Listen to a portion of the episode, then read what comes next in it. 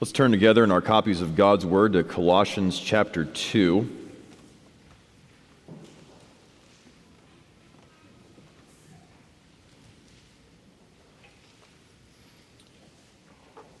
Looking at verses 20 through 23, and specifically verse 20.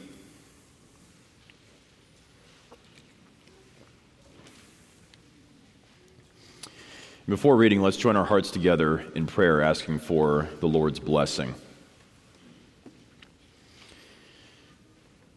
Our Lord and our God, fill now this assembly with your word and spirit. Condescend to us and dwell in our midst, and open our eyes that we may see Jesus Christ dwelling in heavenly glory, and may hear his voice now in the pages of his God breathed word, and work in this midst, in this assembly that converting power, that undoing power that Isaiah experienced when he saw Christ in heaven and was undone, seeing his sin in light of God's holiness, and work in those who are united to Christ, that, that growing and transforming and renewing power, that we may appreciate him more as crucified, died, and risen from the dead for us, and that we may be inspired and enabled to press on in our earthly pilgrimage till we see him face to face. And all this we ask in his blessed name. Amen. Please stand for the reading of God's holy, inspired, and infallible word, Colossians chapter 2, beginning at verse 20. If with Christ you died to the elemental spirits of the world, why, as if you were still alive in the world, do you submit to regulations? Do not handle, do not taste, do not touch, referring to things that all perish as they are used, according to human precepts and teachings. These have indeed an appearance of wisdom in promoting self made religion and asceticism and severity to the body, but they are of no value in stopping the indulgence of the flesh. The word of the Lord, please be seated.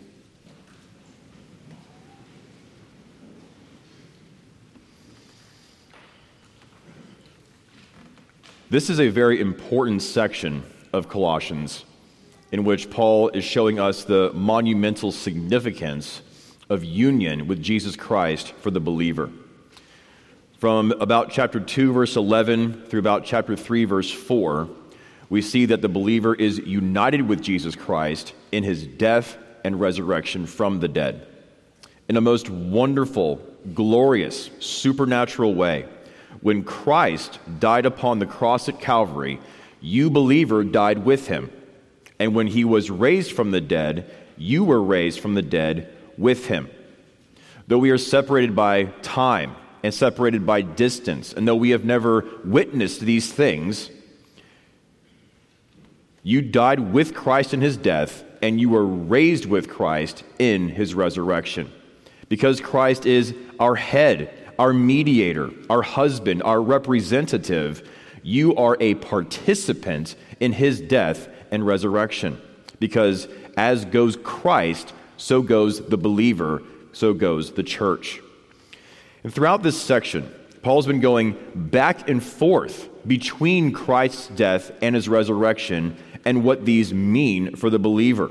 Paul can do this not because he doesn't care about the order of these things. He, he knows that Christ's death precedes his resurrection.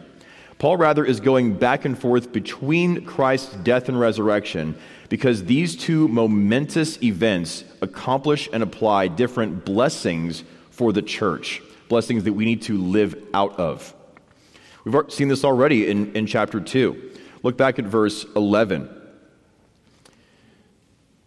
In him also you were circumcised with a circumcision made without hands, by putting off the body of the flesh by the circumcision of Christ, having been buried with him in baptism, in which you were also raised with him through faith in the powerful working of God who raised him from the dead.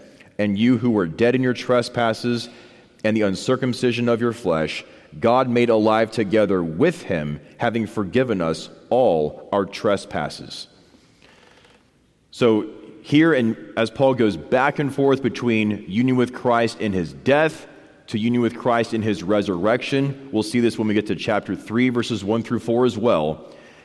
The benefit of union with Christ in his death provides certain benefit for the believer that is accompanied by union with Christ in his resurrection from the dead.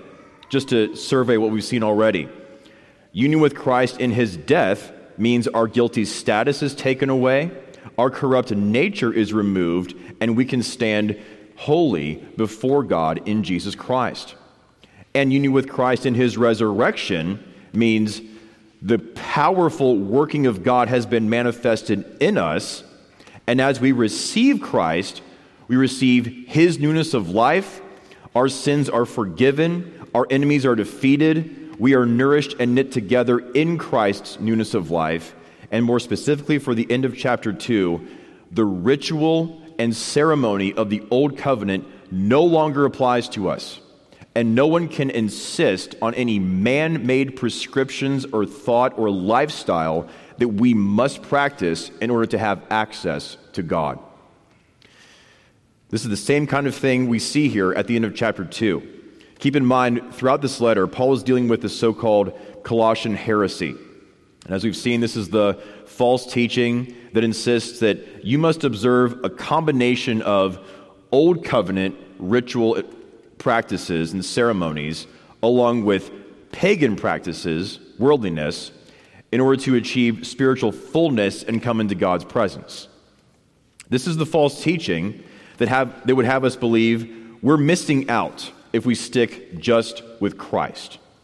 This is the false teaching that would have us believe that Christ is pretty good, but he's not all sufficient. He's not the total package.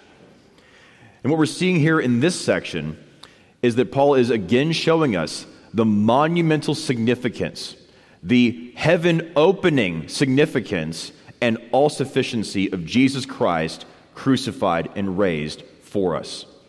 So if you think that Christ only gets you part way to God, you misunderstand the significance of Christ's person and work. If you think that Christ must be supplemented by Israel's laws, by the world's practices or insights, you need to look deeper, as Paul does, at the significance of Christ's death and resurrection. So this evening, let us focus on verse 20 to see how there is freedom for the believer in Christ's death. Let's read again verse 20. If with Christ you died to the elemental spirits of the world, why, as if you were still alive in the world, do you submit to regulations?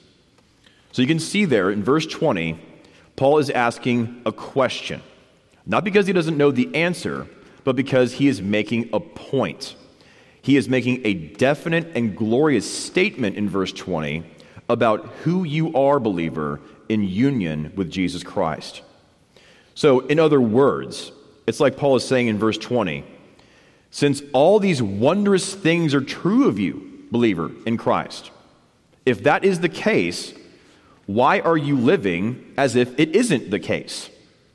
Why are you living in a worldly way when Christ has brought you into God's presence in heaven? Let's think about that statement in, verse 20 more about who the believer is. Look at the first half of verse 20. You died with Christ to the elemental spirits of the world. Now, when Paul says that you, believer, you, church of the Lord Jesus Christ, died, that is talking about something in the past. He's talking to believers like us, alive on the earth now, about something that has already taken place, an accomplished event. You died, believer, with Christ. So, since we're talking here about the believer's death in the past, and since that death took place with Christ, then listen, Paul is showing us that the believer died with Christ when Christ died. We are united to Christ in every aspect of his work because all of his work is for us, for his people. Think about this from Confession of Faith, chapter 26, about the communion of the saints. All saints that are united to Jesus Christ, their head, by his Spirit and by faith, have fellowship with him in his graces, sufferings, death, resurrection, and glory. So the death that Christ died was a death that I died with him because I'm united to him. So, this first preposition, with, how we died with Christ, is a glorious little word. Don't pass by it. Think of our benediction that we often pronounce in our services of worship from 2 Corinthians 13 14.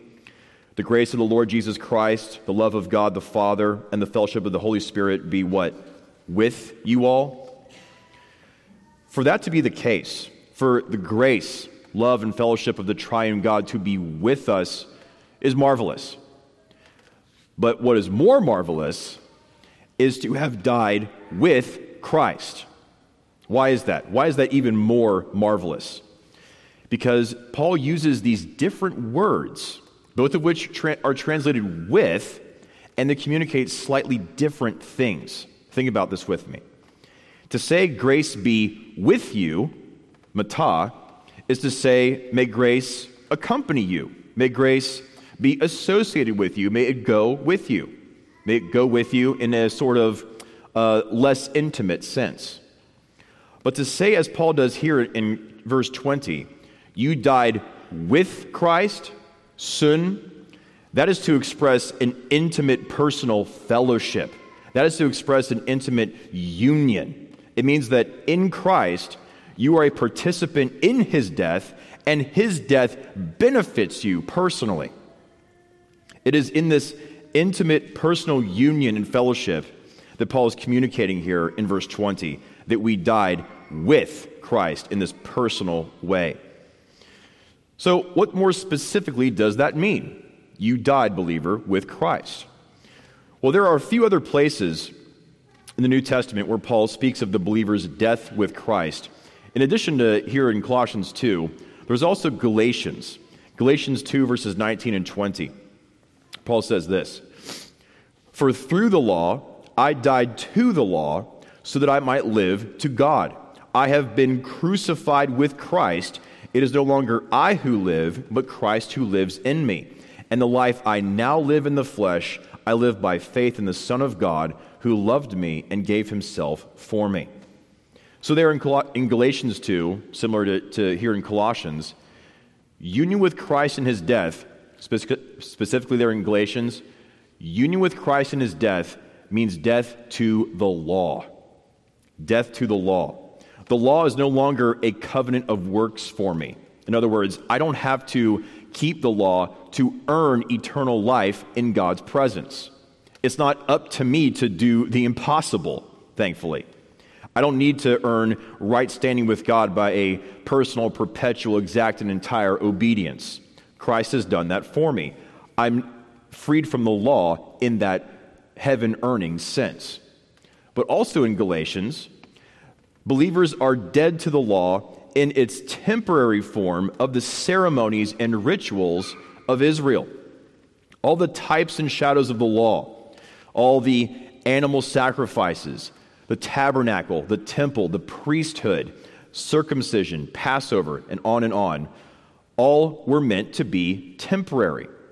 As we saw a, few sermons ago in Colossians 2, they were all shadows of which Christ is the fullness and the real thing. But in themselves, those practices, in themselves, they're worthless. They were given to Israel for a time to prepare them for the coming of Christ, to communicate Christ to them ahead of time. But now that Christ has come, why would you need those rituals and practices ever again? As God was preparing Israel for the coming of Christ, he ordained the use of these ceremonies to communicate Christ to his people, to give them a foretaste of his work yet to be accomplished. That's again in, in Colossians 2, verse 17. They are a shadow of things to come, but the substance belong, belongs to Christ. Again, if Christ, the substance, has actually come, if he's actually accomplished redemption, if by his once and for all perfect work he has done what the blood of bulls and goats could never do, why would you go back to those old, lifeless ways? So now that Christ has come, we died to the law, to those old practices, those old rituals, and we're no longer obligated to them. That's another major place where Paul talks about the believer's death with Christ there in Galatians. But perhaps most significantly, most significantly about the believer's death with Christ is how Paul unpacks this truth in Romans chapter 6. Let's keep our finger here in Colossians and turn to Romans chapter 6.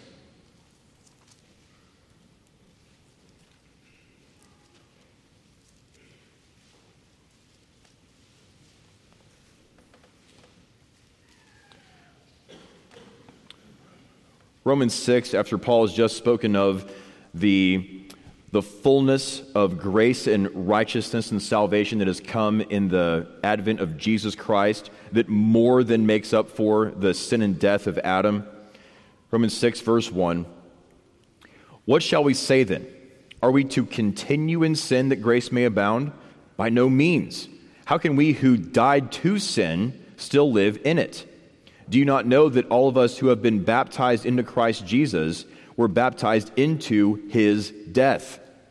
We were buried, therefore, with him by baptism into death, in order that just as Christ was raised from the dead by the glory of the Father, we too might walk in newness of life. For if we have been united with him in a death like his, we shall certainly be united with him in a resurrection like his. We know that our old self was crucified with him in order that the body of sin might be brought to nothing, so that we would no longer be enslaved to sin. For one who has died has been set free from sin. Now, if we have died with Christ, we believe that we will also live with him. We know that Christ, being raised from the dead, will never die again. Death no longer has dominion over him. For the death he died, he died to sin once for all, but the life he lives, he lives to God. So you also must consider yourselves dead to sin and alive to God in Christ Jesus. So, just by way of brief comment, notice a, a few things here about the believer's death with Christ. Here in Romans 6, as Paul presents this glorious reality of union with Christ in his death, Paul is looking at what that means for our relationship to sin. There in Romans 6, Paul sees sin as an enslaving power, as a master that controls us, as chains that bind us, as a power that compels us to sin. But thankfully, union with Christ in his death means for the believer that we are set free from sin's enslaving power. That's what John Murray called definitive sanctification. There's been a once for all definitive breach, a breaking from, an irreversible um, breaking from the mastery and lordship of sin. That is one of the many benefits of union with Christ, specifically in his death. And since there, Paul cannot talk about Christ's death without also talking about his resurrection, the complement of being set free from sin's enslaving power is to set, be set free what? to newness of life with God. Death to sin in Christ's death, life to God in Christ's resurrection. That is one of the benefits of union with Jesus Christ. So, as you make your way back to Colossians 2, and I'll summarize these things for us. As we see in these other places in Paul, in Galatians and Romans, together with Colossians, we get a fuller picture of what it means that the believer has died with Christ. In Galatians, death with Christ means freedom from the law. No, it is no longer up to you to earn your salvation by law keeping, and you are set free from all the, the types and rituals and ceremonies of animal sacrifice and temple and tabernacle observance because Christ has fulfilled all these things. Death with Christ frees you from the law in this sense. As we saw in Romans, death with Christ means freedom from sin's enslaving power. So when we see the same kind of language here in Colossians 2, verse 20, how we died with Christ, we can see that death with Christ brings the same kind of freedom, specifically, freedom from this present sin cursed world destined to destruction. As we'll see in chapter 3 in, in a few weeks, Union with Christ in his resurrection means that we're no longer citizens of this sin cursed world destined to destruction, but citizens where? Of heaven destined for glory. So not only has the invisible church, have all believers died with Christ, Colossians 2, verse 20, specifically, we have died with Christ to what? To the elemental spirits of the world. There is a, another strong preposition, another strong little word, word that we should not pass over. It, it would be better there in verse 20 to translate, You died with Christ away from the elemental spirits of the world, out of the control of these elemental spirits. So the believer's death here in, with Christ in verse 20 shows two things up to this point. It shows a personal, intimate fellowship with Christ. You died with him, and it carries with it a separation, a release from bondage to the world's made up practices. You died with Christ away from the elemental spirits of the world. This shows us specifically here in Colossians what union with Christ in his death frees us from. But what is that thing that we're freed from there in verse 20? The elemental spirits of the world. Well, we've seen this phrase already in Colossians. It came up earlier in chapter 2. Look back in, in verse 8 of chapter 2, where Paul says, See to it that no one takes you captive by philosophy and empty deceit, according to human tradition, according to, there it is, the elemental spirits of the world, and not according to Christ. So, back when we looked at, at this verse, we saw how the, the elemental spirits, probably translate it better, the, the fundamental elements, the, the building blocks of something. This is the, this is the basics of something, the, the ABCs. And the way Paul talks negatively about these elemental spirits, these building blocks, here in Colossians 2, he talks about these things in a similar way in Galatians 4. Let me read to us from Galatians chapter 4. Listen to this same language of the elemental spirits. When Paul talks about how when the heir, the one who receives the inheritance, as long as he's a child, is no different from a slave, though he is the owner of everything, but he is under guardians and managers until the date set by his father. In the same way, we also, when we were children, were enslaved to the elementary principles of the world. But when the fullness of time had come, God sent forth his Son, born of woman, born under the law, to redeem those who were under the law, so that we might receive adoption as sons. And because you are sons, God has sent the Spirit of his Son into our hearts, crying, Abba, Father. So you are no longer a slave, but a son. And if a son, then an heir through God. Formerly, when you did not know God, you were enslaved to those that by nature are not God's.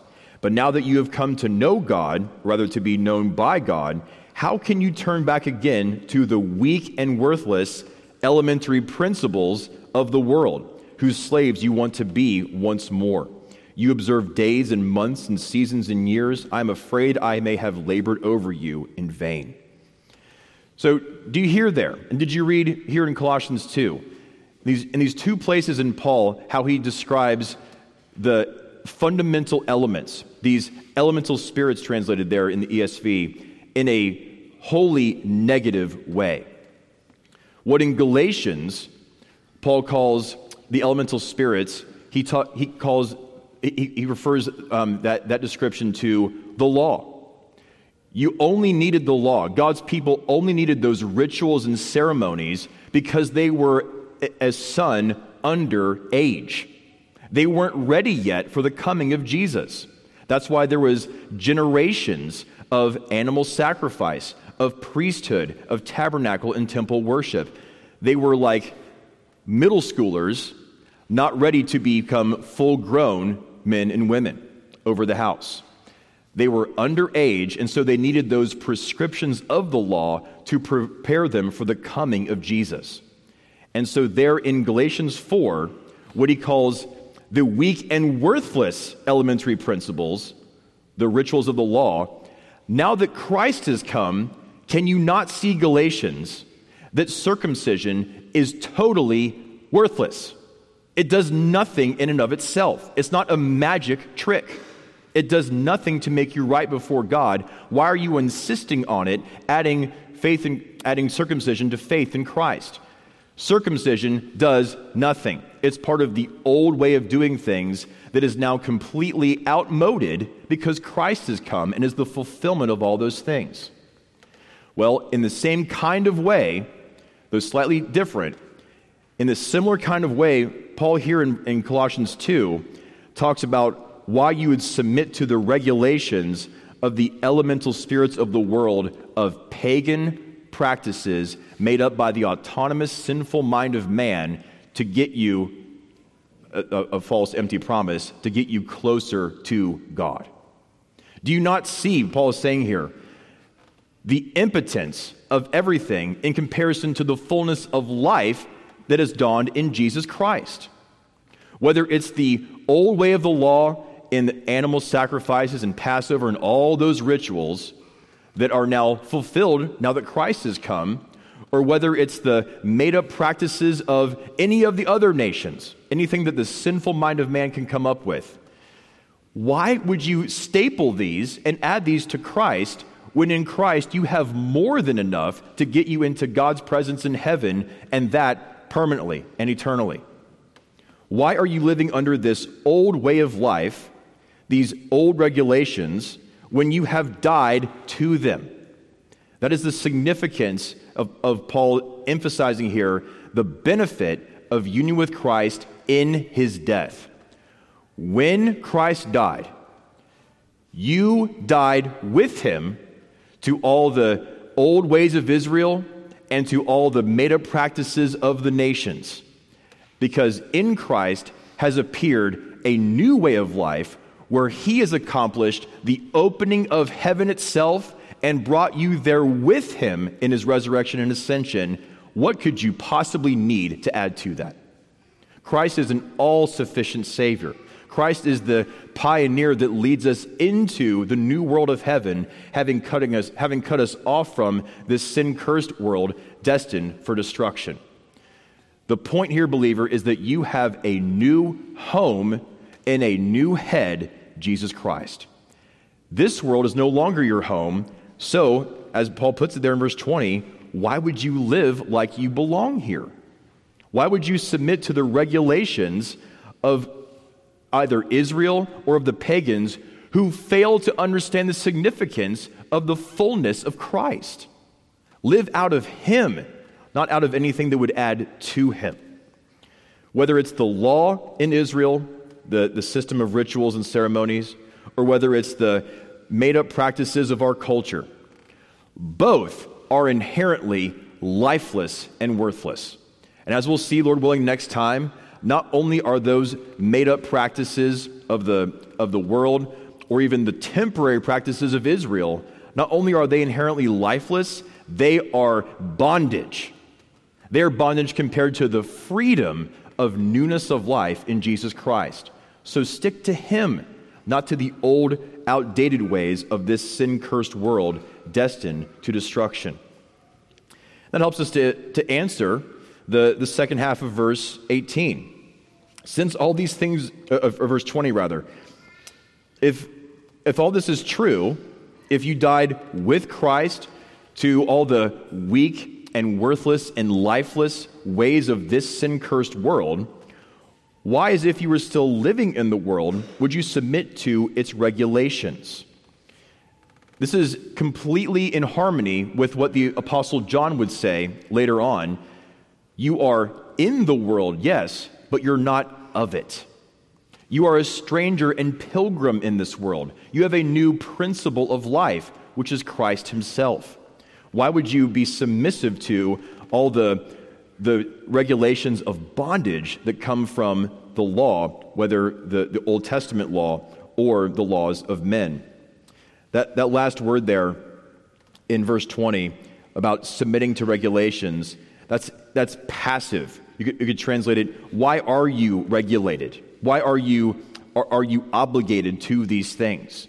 In other words, there, there's a real godly, kind, pastoral way that Paul is saying to the, to the believer who fails to understand the significance of Christ What are you doing? Why do you not see the significance of who Christ is in his death and resurrection and what you have in him united to him in his death? Why would we, would we be submissive to what is man made or be submissive to what God ordained temporarily now that Christ has come? Christ brings freedom, Christ brings life, Christ brings us to God. Christ brings us to a new world, a world of heaven.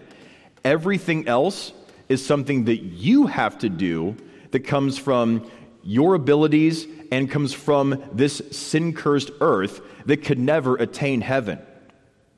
But Christ came from heaven to earth to bring us from earth to heaven. And in his death upon the cross 2,000 years ago, those who are united to him by faith are no longer part of this sin cursed world destined for destruction. As we'll see more in chapter 3, the, the complement to that of union with Christ in his resurrection, now that we're set freed from slavery in this world, we belong to the new higher world above, and it is those things, the things of heaven, that we are to seek, as Paul unpacks in the beginning of chapter 3. So, to bring this to a conclusion, we need to address both the unbeliever and the believer. To my unbelieving friend, see what, what we're saying here by implication. If Christ, in his death, freed his people from all manner of bondage and slavery, then you who rebel against him and do not trust in him, you are still in bondage and slavery. You are still part of this old, evil world, this world that is destined for destruction, this world that cannot attain anything of lasting value because it rejects Christ. And your sinful heart is of a piece with this sinful world. You are destined for eternal punishment for your sin. You are stuck in, we saw in chapter 1, verse 13, in this domain of darkness. And as long as you are in this domain of darkness, you can never attain to the kingdom of God's beloved Son. If you are apart from that Son, you are a willing and enslaved participant in the superstitions and the customs and patterns and lifestyles and norms of this present sin cursed age, occupied by truth suppressors like you and destined for judgment.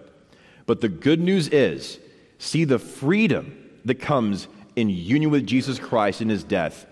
Trust in him, take hold of him, and know the freedom of all that promises life but can't deliver and trust in Him to receive the life that He has achieved and gives to us, all who trust in Him.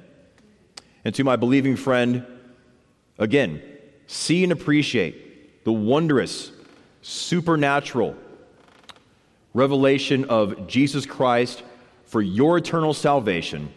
That when He died 2,000 years ago on Calvary's cross, you died with Him. His death for you and your death with him means freedom.